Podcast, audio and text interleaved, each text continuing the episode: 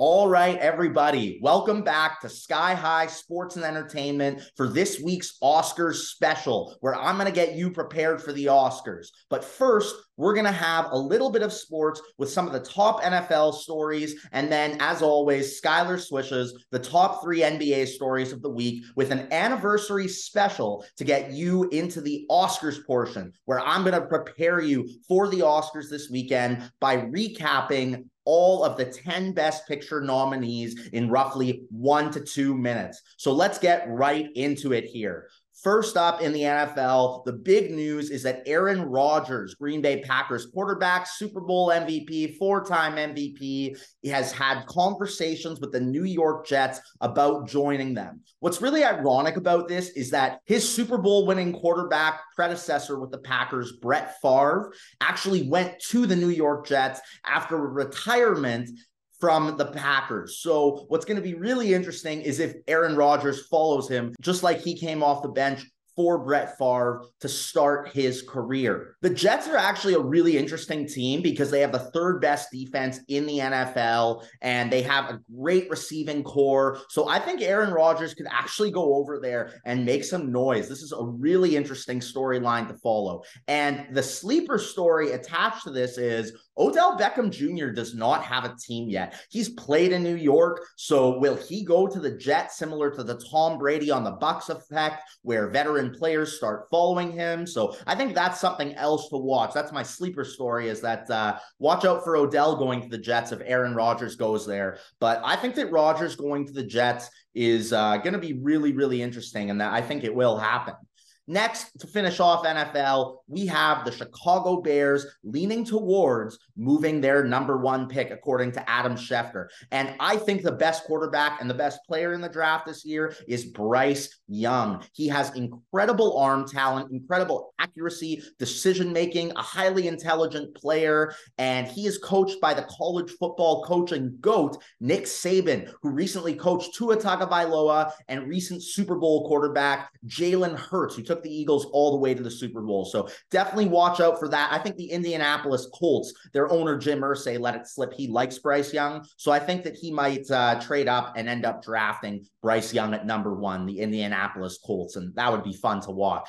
That's all for NFL. So let's get right into Skyler's swishes. And the first moment of the week is that Kevin Durant has debuted with the Phoenix Suns, but my pick is his game Sunday against the Dallas Mavericks in a playoff rematch where KD leads the Suns to the win, hits an insanely clutch jumper with 11 seconds left over two defenders, including Kyrie Irving, and goes off for 37 points on 12 of 17 shooting. 17 shots for 37 points is insane efficiency. Kevin Durant can do it big wherever he goes, and he's just that kind of player. He's unbelievable. I think the Suns are absolutely the favorites in the West. Kevin Durant, he's no Mikal Bridges on defense. He's also no scrub. The Suns look like they can hold their own, and their offense is super powered. But shout out to Kevin Durant. Luka had a great game too with 34 points, but just not enough. So that's going to be a rivalry. I would love to see these guys in a playoff series because Devin Booker went off for 36 and him and Luka had a heated moment, which they do again. This is quickly becoming one of the best, most exciting rivalries in the NBA. But my personal favorite story currently taking place in the NBA that happened last night at the time of this recording is the Los Angeles Lakers retiring Pau Gasol's jersey. I grew up as a huge huge Los Angeles Laker and Kobe Bryant and Pau Gasol fan before I became a journalist. I loved Kobe and Shaq, but Kobe and Pau were when I was in high school. I did a project on admiring Kobe and how him and Pau would win the championship when I was in the 10th grade. And they did go on to win that year after Kobe and Pau lost in the finals. But Kobe got back to the finals with Pau. Uh, Pau and Kobe got along so well. I mean, you see the way Pau is there for Kobe's family today they they were like literal brothers. It was incredible to see. And Pau was just a force to be reckoned with. He was a seven footer who could run the floor, pass the ball, shoot from mid range, and learned how to dominate inside with Kobe.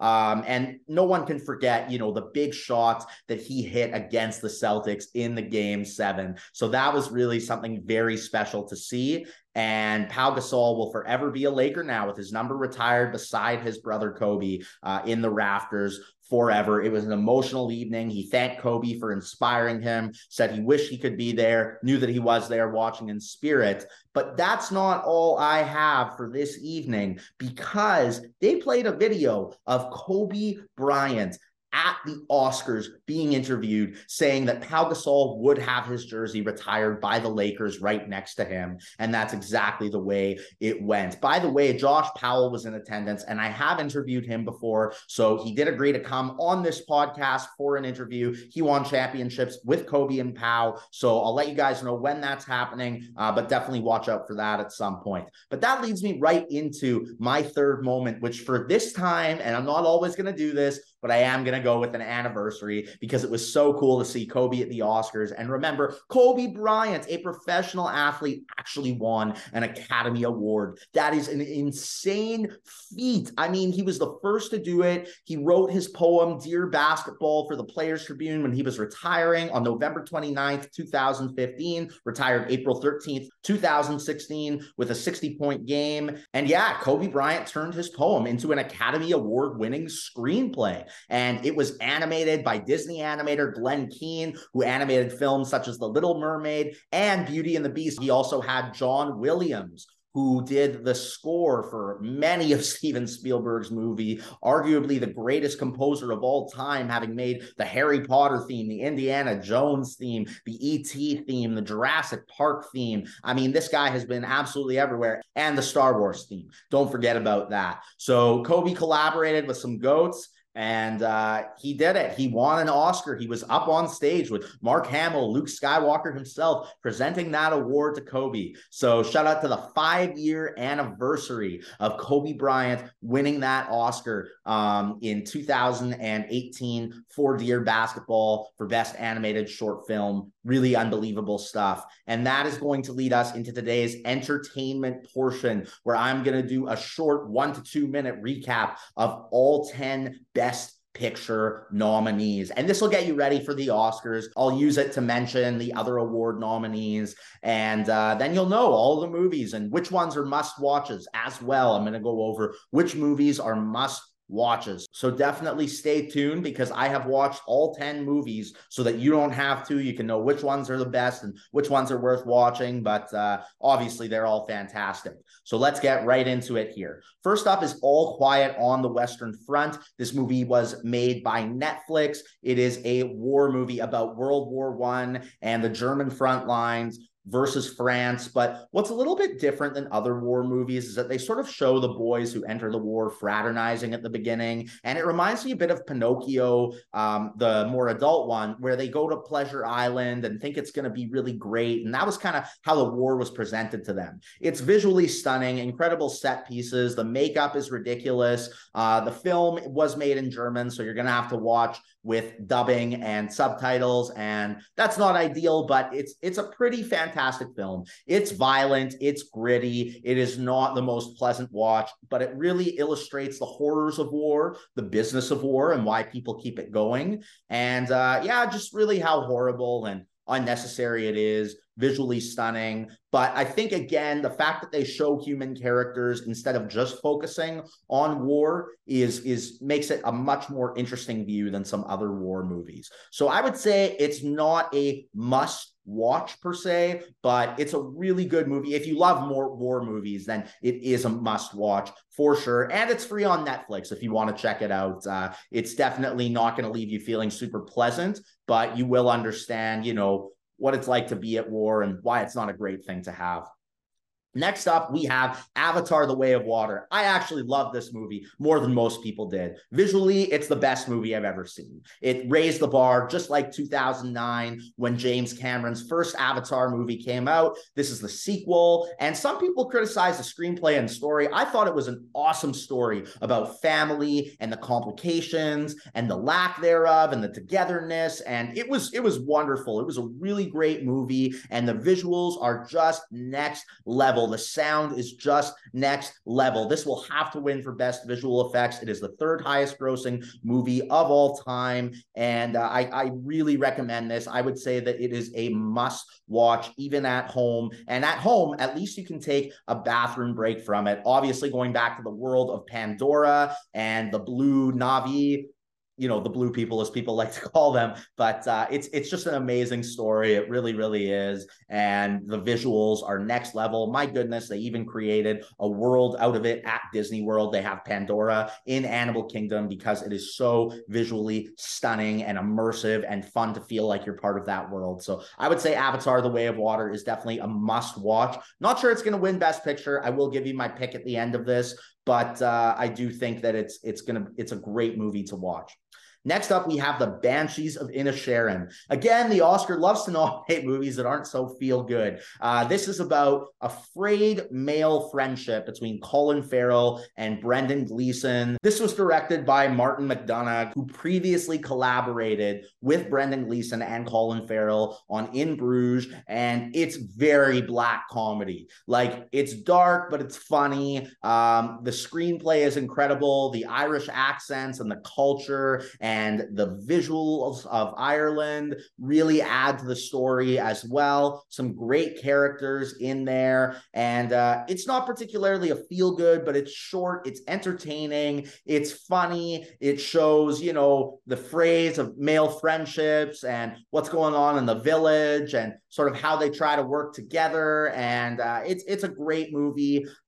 I don't know if I'd say it's a must watch. If you like dark comedy or black comedy, it is a must watch, I would say. Uh, it's very entertaining. Colin Farrell is nominated for Best Actor. I don't think he will win. I do think this movie could win Best Screenplay, though. But regarding Best Actor, man, that is between Austin Butler and Brendan Fraser. And my personal pick, I think Austin Butler as Elvis. He embodied him. He talks like Elvis now. He can't stop himself. And with the death of Lisa Marie Presley, I think that would be a really meaningful moment. So that actually leads right into the next movie, which is Elvis. I'm going in alphabetical order here in case you haven't noticed. And uh, Elvis was a fantastic music biopic about the king of rock and roll, Elvis Presley. Austin Butler's performance is a sight to behold. It's really the main centerpiece of the movie. And uh, he plays him older, he plays him younger, he plays him through changing times, he plays him mellow, he plays him on drugs, he does incredible musical performances.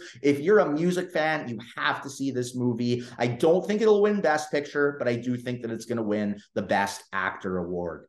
Next up, we have everything, everywhere, all at once. And I think that this movie and the next one I'm going to talk about are the two most likely best picture contenders. This one will almost certainly win for best supporting actor with Ke Huy Quan, who went to the same school as me, USC, uh, as an amazing supporting actor in the movie, playing a variety of roles because this movie takes place in the multiverse. So they go through a majority of universes. And, and the title of the movie is perfect because this movie is everything everywhere all at once. It is an absurdist comedy, fantasy, drama, um, genre movie that just bends every single genre. There's superheroes and superpowers. Jamie Lee Curtis is nominated for Best Supporting Actors. I mean, this is really a movie worth seeing. It is an absolute must watch. It's very unique. It's extremely well done. They managed to pack a lot into a short period. There's plenty of great life lessons. So I could not recommend this movie more highly. It's one of the best I've seen in a long time. And the last thing I'll say is that I think Michelle Yeoh is going to win Best Actor actress. It's either her or Cate Blanchett from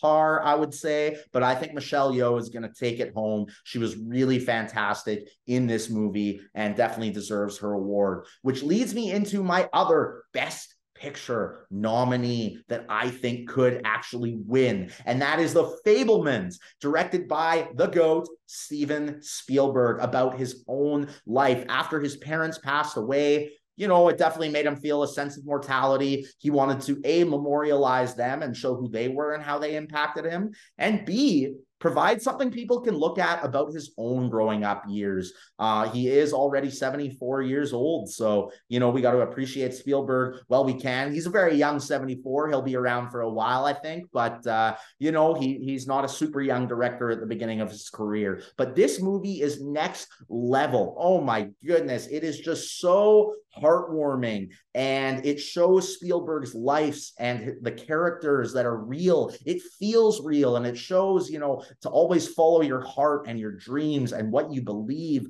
in a way that only Spielberg can. But instead of using aliens like an ET or Jurassic Park with dinosaurs, he uses his own life and shows really what it means to be a director more than I think any movie has because he shows his early beginnings of directing. And uh, Michelle Williams is nominated for an Academy Award. She was amazing. And Judd Hirsch's scene with him, telling him to never let anyone call what he loves to do a hobby, is just absolutely next level. Uh, the production design, recreating his home, how he deals with anti Semitic bullying and uses movies to sort of find his way, make it through his parents' divorce, and really follow his own passion is uh, it's just a sight to behold. It's a really wonderful movie. And I think this or Everything Everywhere All at Once deserves to win.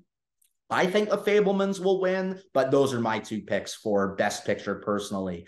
Next up, we have Tar with Cate Blanchett, which is an amazing look at power uh, just in general. Cate Blanchett plays Lydia Tar, who is a legendary composer, really getting her flowers, but she's also a teacher and she's very world renowned. And she's sort of operating in ways that you can't really do in modern society today, saying to separate the art from the artist.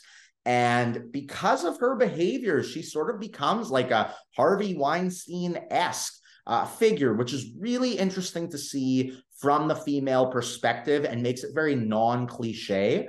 And uh, yeah, you see how it affects her and how her sense of power from being so in control and having these titles and positions uh, begins to corrupt her and, and where it takes her. And so it's a really amazing and powerful watch. And yes, Cate Blanchett's performance is unbelievable. She very well could win Best Actress. I would not be surprised at all. It's either her or Michelle Yeoh for sure, in my opinion. Um, I would say that that Tar is a must watch, and also The Fabelmans. Uh, if you couldn't tell, I didn't say, but it's definitely a must watch. Um, I would say Tar is a must watch actually if you really like those those art house films it's definitely one of those so it's it's a must watch in my opinion but if you're a casual moviegoer it's okay to skip it this one though you definitely don't want to skip top gun maverick we are on our eighth nominee and Top Gun Maverick. I'm so happy it got nominated because it was such a feel good film. Uh, to see them do it 40 years later,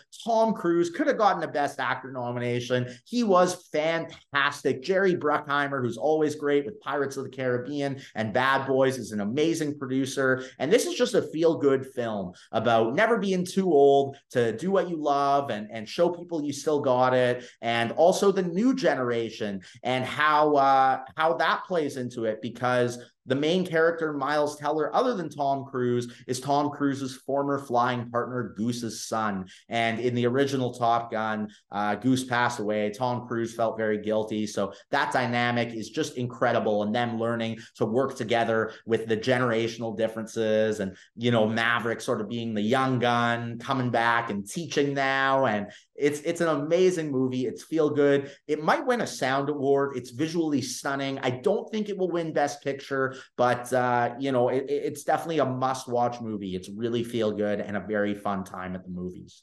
Next up, we have Triangle of Sadness, and uh, it's actually not. I mean, it's pretty sad, but it's supposed to be really funny.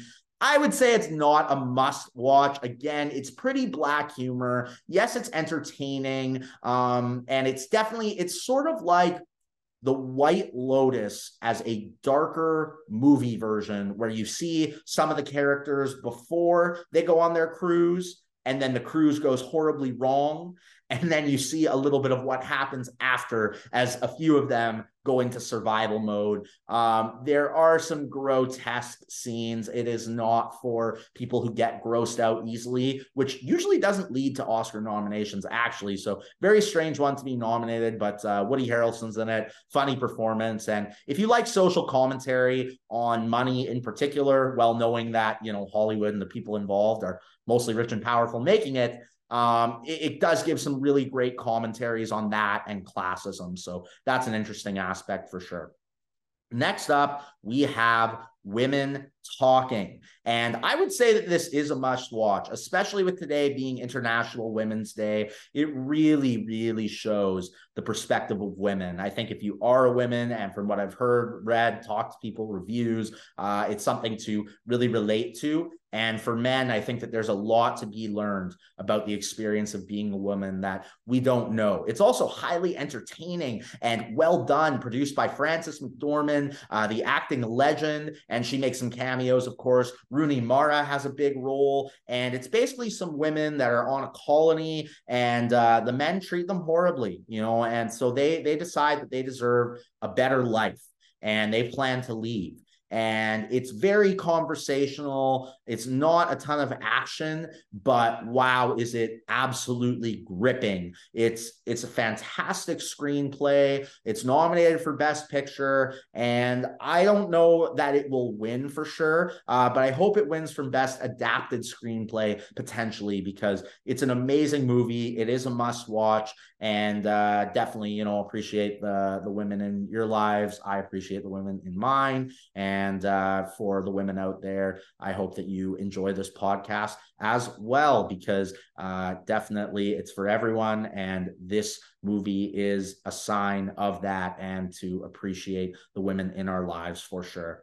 So, with that being said, those are all 10 Best Picture nominees. Thank you so much for listening to this episode of Sky High Sports and Entertainment. Make sure you download and subscribe to the podcast uh, to support each download episode, really helps out. Um, and also, yeah, if you have time for a five star rating, a review, that is greatly appreciated. But those subscriptions and downloads will keep this going. Please feel free to follow me at Skyler Trepel on Instagram, at Skyler Trepel824 on Twitter, and then Skyler Trepel on Facebook or LinkedIn. And message me if there's anything you want talked about, um, because I really appreciate fan interactions for sure and appreciate everyone who listens and let me know they listen. I really appreciate it. And definitely tune in to the Oscars this weekend. Hopefully, no one gets slapped. Yes, I had to say it. Uh, Chris Rock had a great special this weekend and uh, making fun of the Will Smith slap. I mean, that was a shocking thing, but that's a whole story for another time. And I want to say last year I got to actually host an Oscars panel. So getting to talk about this on my own podcast was really fun. And I deeply appreciate the opportunity. So definitely check out the Oscars this weekend. Now you know a lot more about the best pictures and which ones are worth checking out. And you'll know more if they win. I would say it's the Fabelmans, or Everything Everywhere All at Once. Fabelmans is definitely winning Best Director, I would say, and I think it should win a Best Picture award as well. So, once again, thank you for tuning in, and uh, I will see you all very soon.